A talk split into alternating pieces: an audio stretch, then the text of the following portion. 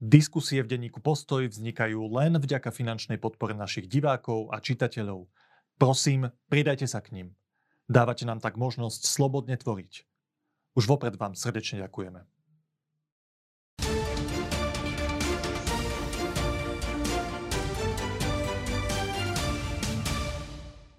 Milí priatelia, môjim dnešným hostom je Daniel Hevier, ktorého všetky činnosti zhrniem pod pojem kreatívec. Dnes sa, budeme sa, dnes sa budeme rozprávať o tom, aké myšlienky sa mu aktuálne preháňajú hlavou, keď to tak zjednoduším, ale aj o tom, v akom zaujímavom vzdelávacom projekte sa rozhodol angažovať a nakoniec o tom, ako vníma dnešnú spoločnosť, ktorú my v tomto štúdiu vnímame často cez politiku, tak sa pozrieme na to aj očami kreatívca. Pán Hever, vítajte v Posled TV. Dobrý deň, Michal. Pán Hever, začneme rovno tou vašou aktuálnou činnosťou. Zachytil som v nejakom rozhovore, že píšete pamäti alebo skôr pred pamäti. No, e, keď som čítal takú zaujímavú knihu od Richarda Rohra, ktorý písal, sa volá, že, že, že Cesta nadol, ano, ano. on hovorí, že v druhej polovici života, a tá druhá polovica nemusí prísť nikdy u niektorých ľudí, u niektorých v 25-ke, u niektorých v 80-ke, začne človek trošku viac rezignovať na takú horizontálnu sféru života, na taký že rozvoj svojich aktivít a viac sa ponorí na hĺbku, do toho svojho vnútra, do, do hĺbky toho, čo robí že vy ste už v druhej polovici života. Bilancujete, keď píšete pred pamäti? A neviem a ani sa tým nezapodievam, pretože to nie je v mojich eh, rukách a silách. Ale eh, ne, ešte sa mi nepodarilo e, zužovať ten horizont a premieňať ho na vertikálu. Takže stále rozširujem svoje zábery a e, to, to je celý život taký môj aj problém, ale zároveň možno aj nejaká výhoda, že že tak e, obsiahnem, alebo chcem obsiahnuť čo najširšie územie. Ale keď hovoríte o tých predpamätiach, tak v tejto budove, v ktorej sme, to sa volalo, volá kedy Smena, tu bolo vydavateľstvo, tu som bol prvý raz pred 40 rokmi. To ste tu ešte nikto z vás nebol. Sídlilo tu vydavateľstvo, kde som ja doniesol svoje prvé básne a tu mi vyšla aj prvá kniha. Takže trošku sa ponáram do toho času a zistujem, že ten čas mi plinie tak ako tak prirodzene, že 67 rokov za 67 rokov. to je dobrá rýchlosť. Čo vám to napadlo písať pred pamäti? Máte potrebu, že hodnotiť svoj život? Nie, to nechávam s radosťou na ostatných, ktorí to robia aj za života a budú to robiť aj po mojom odchode. Chcem vydať svedectvo. Jednoducho odchádzajú ľudia, a tie moje spomienky nie sú ani tak o mne, ale o tej dobe, o ostatných osobnostiach, ktorých som postretal počas svojho života a o tom, čo sa stalo, čo sa dialo. Ja si myslím, že to je dôležité, aby, aby ľudia zanechávali po sebe nejaké spomienky, nejaké svedectvá. Či sú to už slávni ľudia, osobnosti, politici, štátnici alebo takí drobní ľudkovia, ako som ja. Takže každé svedectvo je dôležité a nájde si ho ten, kto ho niekedy bude potrebovať aj po niekoľkých desiatkách rokoch. Prečo to však nazývate predpamäti? To, tie pamäti znejú až príliš definitívne, alebo ste tomu len dali takú kreatívnu nadstavbu? pamäti si predstavujem tie veľké, také tie Churchillovské, také bachanty, eh, neviem, pecveskové a toto bude naozaj iba také demo na pamäti, ktoré možno už ani nenapíšem, lebo nebude treba. Tak chcem to tak hutne, koncizne e, sformulovať. Bude tam veľa obrázkov, lebo niekedy fotka povie viacej ako všetky štilizácie. Takže e, nazval som to takto. Myslím si, že pamäti je dosť, je to aj také odradzujúce, keď niekto napíše pamäti, ale pred pamäti to je ešte také akože znesiteľné. Je to také hevierovské, dať tam nejaké také slovíčko, ktoré bude trošku iné ako tie zvyšné formáty porovnateľné. E, ako ste na tom vy s pamäťou? Hovorí sa, že čím je človek starší, tak tým viac si spomína na tie udalosti z toho ranného, rannej časti svojho života, z detstva. Mám jedného známeho, ktorý v 90 písal knihy svojich pamätí a hovoril, že každý večer, keď idem spať, tak predtým, ako zaspím, ležím a vybavujem si spomienky z ranného detstva a nabiehajú mi. A na druhý deň sadnem a napíšem to. Obnoví sa mi to v tej pamäti. Máte vy nejakú takúto techniku, ako si pripomínať veci, ktoré ste zažili? No, mám aj takéto spomienky, také, že, ktoré sa mi vynárajú a na podiv to nie sú nejaké zlomové situácie, povedzme jeden večer na dedine, ktorá sa volala Malá lehovodka, ale všetci ju volali Lihotka. A my sme na takej stichnutej večernej ulici hrali nejakú vybíjanu, auta vtedy ešte tady nechodili a takýto detail sa mi vynára niekoľkokrát za rok. A potom sú také napríklad, že nejaké stretnutia a niekto mi hovorí, že my sme sa stretli a môže to byť aj významný človek. Vôbec si to nepamätám. Ale dúfam, že mi funguje aj tá krátkodobá pamäť, tá, tá aktuálna pamäť, pretože zase sa mi vynárajú nejaké e, vety, formulácie, dokonca aj vône, alebo nejaké, nejaké zvuky, pohyby. Tak e, e, ja sa teším, že nechcem to takto, takto defin, definisticky viesť, ale že keď budem raz odchádzať, tak sa mi celý ten film, celý to, celý to, celé to video, celé to, ten seriál pustí a ja budem vidieť všetko. Nielen tie udalosti, ale aj napríklad, že aký to malo zmysel. Že čo, čo bolo za tým. To by bola kniha, keby to niekto toto spísal na základe toho filmu s tými detailami. Ako ste na tom, okrem tej pamäti s kreativitou? Keď vás vnímam vo verejnom priestore, tak hovoríte, že stále pokračujete v tom vašom trende, že máte naraz rozpísaných, že niekoľko desiatok diel, niekoľko desiatok kníh. E, pýtam sa ale skôr tú umeleckú kreativitu, že potrebujete ju stimulovať? Lebo, alebo je to niečo, čo vyplýva z vašej osobnosti, tak ako ste vy postavení. Osobnosť Hevier aj to, aj to, pretože keby som sa spoliehal iba na takúto múzu, ako si ľudia predstavujú, že príde nejaká inšpirácia, tak by som veľa termínov nestihol. A keď najmä keď robím pre nejaké, ja to nazývam fabriky, kde, kde sú odkazaní na moju prácu desiatky ľudí, povedzme divadlo, alebo teraz robíme s Palom Haberom nové pesničky. To už nie je iba moja záležitosť, tam už e, sú štúdia, tam sú ľudia, tam sú hudobníci, tam sú médiá, promo a všetko ďalšie. Takže ja si tú kreativitu musím denodenne obnovovať a, a nejako pestovať. To sa dá, podľa mňa. Aj e, mám na to nejaké také recepty, aj sa rád s nimi e, zdieľam s ostatnými ľuďmi. Ale e, samozrejme, že si to obnovujem nie tak nejako, akoby, že som teraz na nejakom workshope svojom vlastnom, ale chodím, povedzme, cesta k vám, som si nechal takých 15 minút, aby som sa nemusel hnať.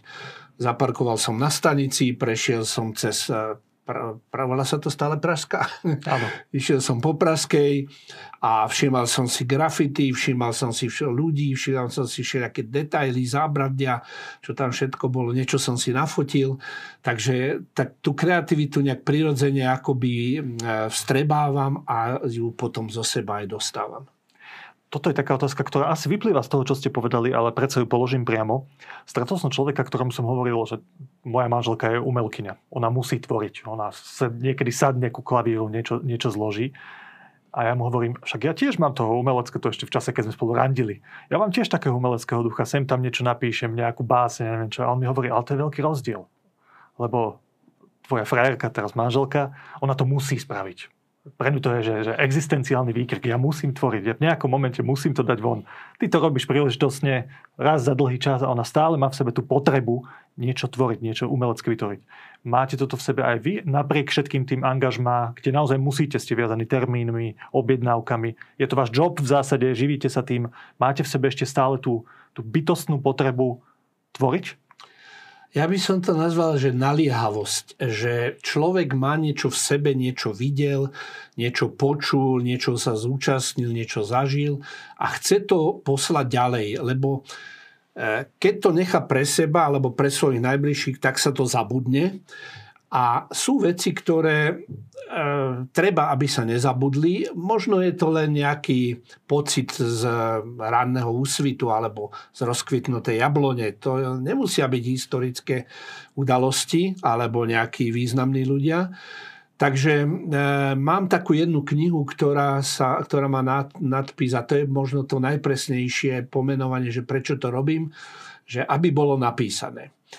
Nestaram sa o to, či to bude úspešné, či to vyjde v knihe, alebo či z toho bude nejaká pesnička, alebo film, alebo muzikál, aby to bolo napísané a keď to už bude zachytené, tak už si s tým ľudia poradia. Buď to odignorujú, odložia, alebo sa vrátia k tomu po desiatkách rokoch, aj také sú osudy umelcov, alebo si to prečítajú, naplnia nám nejakú halu koncertnú, alebo prídu na muzikál, alebo si prečítajú knižku.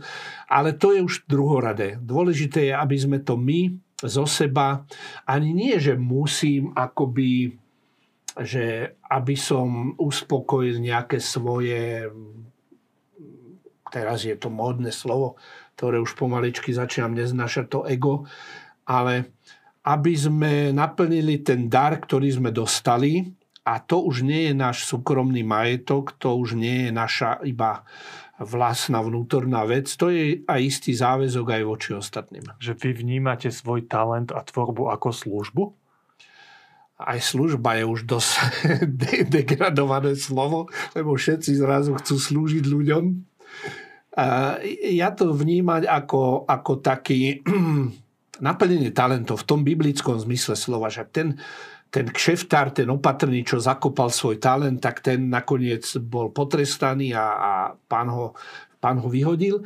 A tí, ktorí chceli ten talent zúročiť, že z jedného talentu urobili 5 a z 5 10, tak tí boli odmenení a ešte väčším darmom. Takže beriem to, až som nejaký talent dostal a zrejme áno, lebo to ľudia hovoria okolo mňa a ja mám taký pocit, že nejaké schopnosti mám v sebe. To nie je chvála, lebo každý má nejaké talenty a schopnosti a predpoklady a, a dary. Takže e, bolo by hriešne a naduté a pyšné a samolúbe, keby som to ne, nejako nezvelaďoval a nedával ďalej. Zrejme takto vnímate aj vaše aktivity v iných oblastiach, napríklad vo vzdelávaní, tiež ako naplnenie tiež nejakých talentov, ktoré máte. Hm. Všimol som si, že, že úplne najnovšie sa angažujete aj v takom zaujímavom projekte eh, v lokalite, kde ste vyrastali. Ak sa nemýlim, narodili ste sa v Bratislave, ale istý čas... Eh, Celý pol, pol života. Pol života ste žili v Prievidzi. Prievidzi. A práve na Hornej Nitre je partia ľudí, ktorí sa snažia pozdvihnúť ten región. Je tam na čom pracovať naozaj v, te, v tejto oblasti, potom ako tam zanikli napríklad v Partizánskom tie, tá obuvnícka tradícia, ktorá tam je už minimálna. Práve v tomto meste existuje skupina ľudí, ktorá tam chce robiť niečo pre vzdelávanie a pre rozvoj toho regiónu. A v jednom takomto projekte sa angažujete aj vy. Vzniká tam také komunitné centrum a potom tam má, je tam ambícia, že tam vznikne nejaká škola, akadémia, stredná škola. A a viacero ďalších projektov, ktoré sa na to budú viazať. Máte, pán Hever, milión možností, kde sa angažovať. Prečo toto považujete za dôležité? No, partizanské to bola taká stanica, keď eh, som eh, dochádzal eh, z Prievidze a z Bratislavy do Prievidze tak keď už bolo partizanské, už sme sa začali baliť, že už sme doma, už treba dávať kufre e, z polic dole a už sme sa pripravovali na vystúpenie na konečnej v Prievidzi. Takže beriem to ako naozaj Horná Nitra je môj rodný kraj. A e, ja potrebujem ten e, živý styk e, s deťmi, s učiteľmi, s mladými ľuďmi, tak preto učím na niekoľkých školách, či už online, alebo aj fyzicky ale vždy som sníval, že začnem robiť nejakú školu sám nie, ale s niekým tak na zelenej lúke. Že aby sme nemuseli zápasiť s tými chýbami a s tými všelijakými e, zotrvačnosťami, čo tam už sú, sú s, tými, s tými schémami.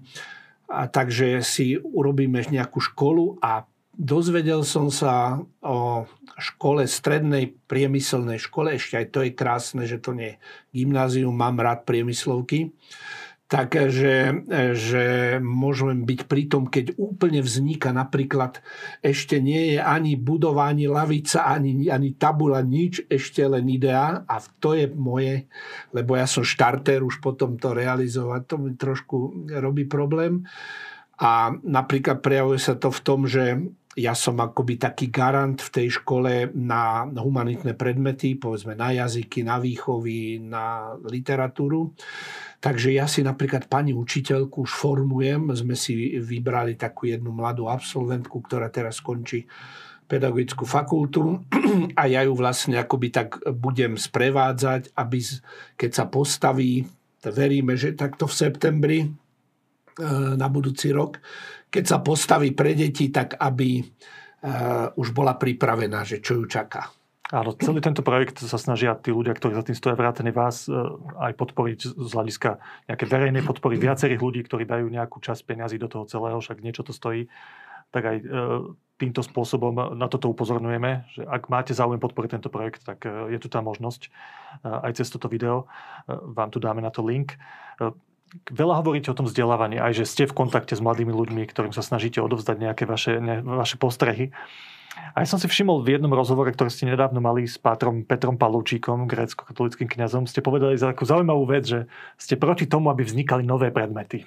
Že tie umelecké, to krásno sa dá vkladať do všetkého možného, do telesnej výchovy, do matematiky. Teraz páni poslanci pred niekoľkými dňami pridali tretiu hodinu telesnej výchovy povinne. Už teraz sa niektoré školy proti tomu búria, lebo nemajú telocvične. Ale toto ma zaujalo, táto vaša myšlienka. Ste skôr za vnášanie kreatívnych prvkov do už existujúcich predmetov.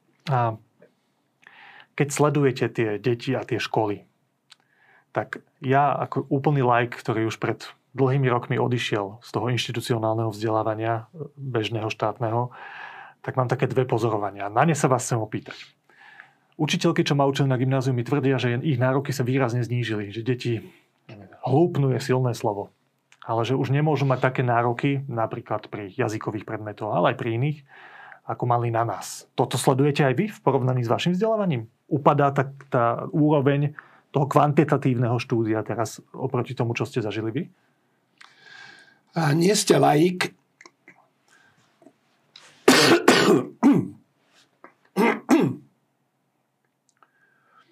Nie ste laik, pretože máte v sebe skúsenosť 9 eh, až 4, 13, na vysokoškola skoro 20-ročnú skúsenosť s tým, že ste boli žiak, študent, poslucháč, absolvent, takže my nie sme laici, my nie sme amatéri. Každý dospelý absolvoval niekoľko škôl a tomu dáva také know-how, takú aj právo e, hovoriť do toho, lebo sme si to každý tým prešli. Áno, už dávno, ale som nebol v kontakte s tými, ako teraz fungujú. Ale ste v myslím. kontakte so, so svojím vnútorným žiakom, rovesníkom, študentom, ktorým ste raz boli. Takže to je, to je prvá, tak, taký prvý môj pocit. Druhý pocit je, že no,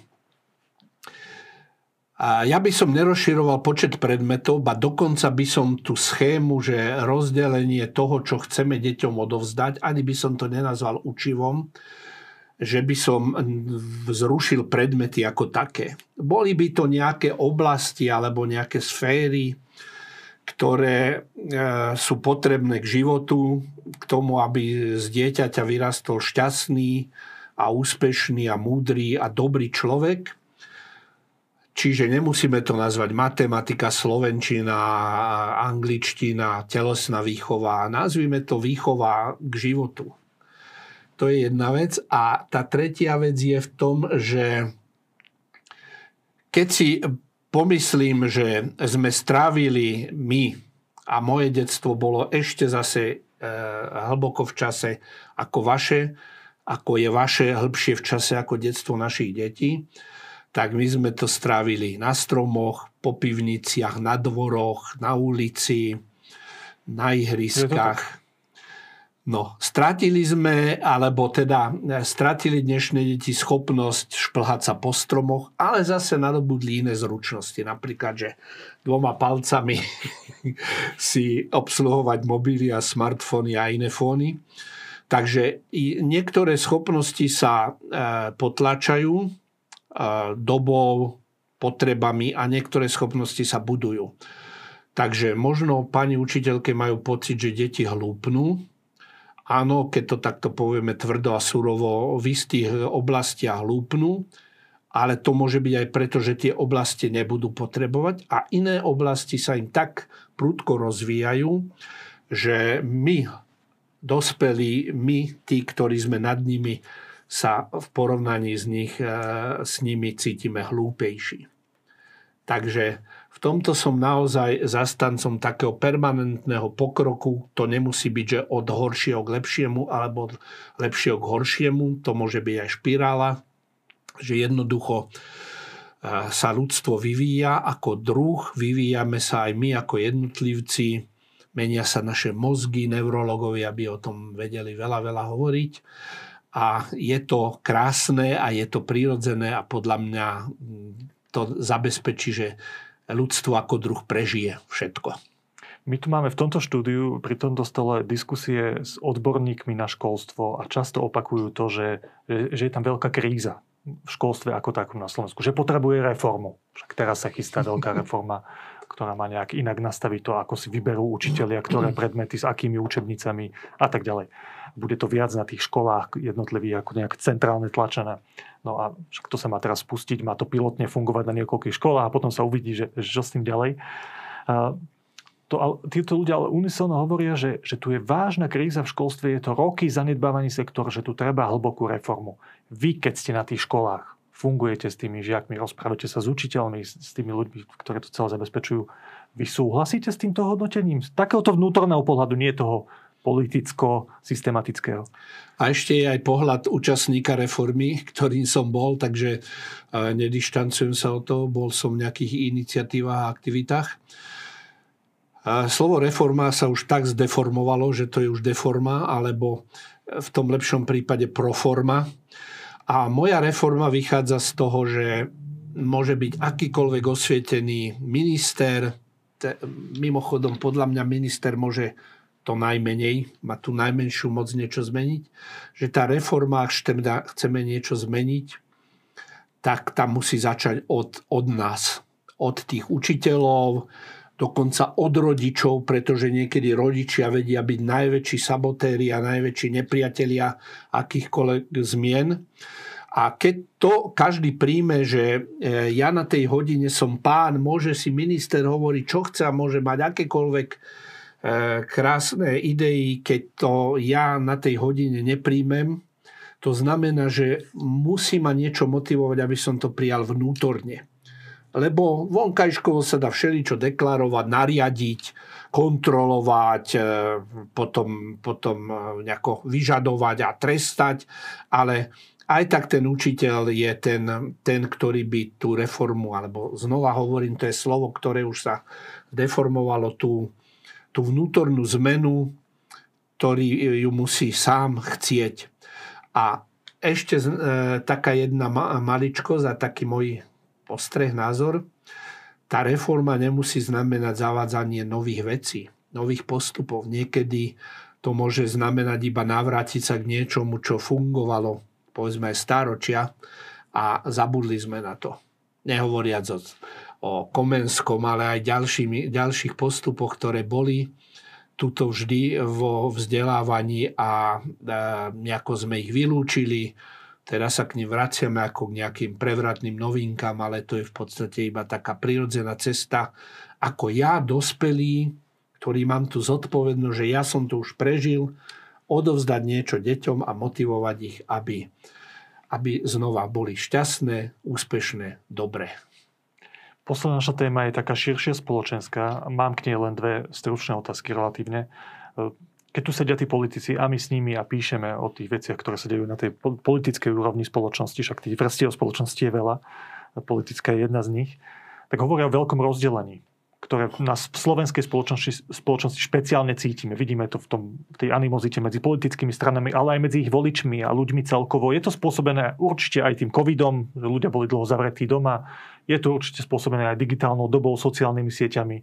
A chcem sa vás ale stručne opýtať, vy to tiež vnímate aj z toho vášho nepolitického pohľadu, že, že tá spoločnosť je rozdelenejšia ako bola? Nie. Ja si myslím, že spoločnosť bola vždy rozdelená však len keby sme išli do nedávnej minulosti, eh, povedzme tej literárnej, ktorú, ktorú ja akoby zastupujem, eh, eh, slovenskí katolíci, evanielici, áno, dokázali sa zjednotiť, keď išlo o vec národa. Štúr si nikdy nedovolil vynechať, povedzme, Jana Holého alebo katolických intelektuálov, aby mal podporu aj ich za komunistov sme boli rozdelení. A ja ani sa nechcem e, nejako spájať s ľuďmi, ktorých ktorých ako proste ich názory sú mi cudzie alebo nepriateľské alebo, alebo nekorešpondujú s mojim svetom. Ja, ja nechcem ich objímať a nechcem byť eh, s nimi v jednom košiari. Takže je také zdravé rozdelenie, kedy, kedy si každý buduje nejakú svoju vlastnú identitu a vyhľadáva si nejakých ľudí, ktorí, ktorí zdieľajú jeho hodnoty. Potom je samozrejme potom taká mm, animozita, keď je každý proti každému. Toto už myslím si, že je tu, ale e, ja si myslím, že e, permanentný chaos, to je zase ďalšie modné slovo, ktoré tu, tu je, môže byť aj produktívny. Ja sám celý život plávam v chaose, snažím sa usporiadať tú entropiu, aby som, aby som vlastne vytváral nejaký systém, nejaký poriadok, nejakú harmóniu. A možno práve preto som aj akoby tvorivý. Takže chaos je prirodzená vlastnosť ľudstva, aj národov. Mám veľmi rád eh, Nasima Taleba, ktorý hovorí, že čierna labuť je čoraz bude častejší jav, ktorý sa bude vyskytovať, ale to by sme už e, zabrdli do iných e, tém a potrebovali iné minuty.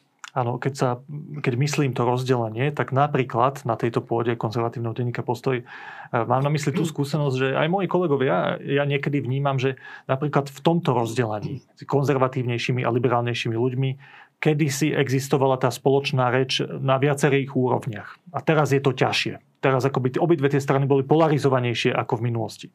A o tomto nechcem s vami polemizovať. Chcem sa vás opýtať ale inú vec, že v tomto rozdelení na rôznych sférach spoločnosti vnímam ako veľmi dôležitú rolu tých umelcov. Lebo oni sa prihovárajú ľuďom cez iný jazyk ako politici alebo intelektuáli, že vstupujú nejak cez tú emóciu, cez srdce a to je jazyk, ktorý dokáže osloviť univerzálne ľudí. Máte pocit, že tým slovenským umelcom sa darí zohrávať túto úlohu dostatočne na to, ako to je potrebné v slovenskej spoločnosti? Oslovovať a spájať cez umenie? Slovenský umelec je taký abstraktný e, pojem, ktorý nie je naplnený konkrétnymi individuálnymi ľuďmi preto sú umelci, ktorí, ktorí rozdeľujú, ktorí sú kontroverzní, ktorí vyvolávajú vášne, ktorí, ktorí provokujú, ktorí dokonca, dokonca vzbudzujú aj nenávisť a naozaj nejaké militantné reakcie. A sú umelci, ktorí tak harmonizujú alebo chcú, chcú tak syntetizovať a na nejakých univerzálnych ľudských hodnotách stavať Takže e, e, obidva typy umelca sú dôležité a obidve majú svoj, svoj význam v spoločnosti, aj e, v tej veľkej univerzálnej spoločnosti ľudstva. Ja keď už teda to rozdelenie, ktoré mi nie je celkom prirodzené, a že konzervatívny a liberál, ja mám veľa, veľa akoby vlastností liberála a veľa vlastností konzervatívca. Hovorím, že som umiernený liberál, ale aj umiernený konzervatívec. Takže v niečom som konzervatívnejší, niečom som liberálnejší, možno medzi tvrdými konzervatívcami vystupujem ako liberál a medzi liberálmi zase ako tvrdý konzervatívec, takže vôbec sa tým nezapodievam nie je to nejaký štatút, ktorý nesieme a je to nemenné, skôr je to taká, taká elasticita. To neznamená, že kam vietor, tam plášť, alebo že každú chvíľu mením názory. Ale e, umenie má nezastupiteľnú úlohu. Fuj, to, to znie ako nejaká floskula. Ale e, je to tak, že, že bez umenia by tento život bol tvrdší, sivší, smutnejší, agresívnejší, mm, surovejší. Ale do tejto takej kultivačnej úlohy by som zahrnul aj vedcov, alebo teda to môžu byť aj, aj ľudia, ktorí sú aj v politike. Hoci ja nazývam našich politikov, že sú, to, to nie sú politici, tam je možno jeden, dvaja sú politici, ostatní sú obyčajní straníci, v tom, v tom ako aj v pravom zmysle slova, aj v tom pejoratívnom zmysle slova, to sú straníci, ktorí strania nejakým záujmom. Takže byť politikom, na to si ešte musíme počkať. My sme mladý národ totiž a, a mladá štátnosť a to, čo, na čo mali ostatné národy aj okolo nás celé stáročia, tak my sme to museli absolvovať za niekoľko desiatok rokov, takže my sme v takej puberte, takej, takej e, národnej alebo štátotvornej, že ešte nie sme tí dospeli, ešte nie sme dokonca možno ani tí maturanti. Takže tu treba iba trpezlivosť. Tu, tu musia generácie dorásť, e, prísť noví, noví ľudia a nebude to za jednu, dve, tri generácie. To bude trvať ešte desiatky rokov. K trpezlivosti nás vyzýva Daniel Hevier. Ďakujem veľmi pekne, že ste prišli. Ďakujem za pozvanie.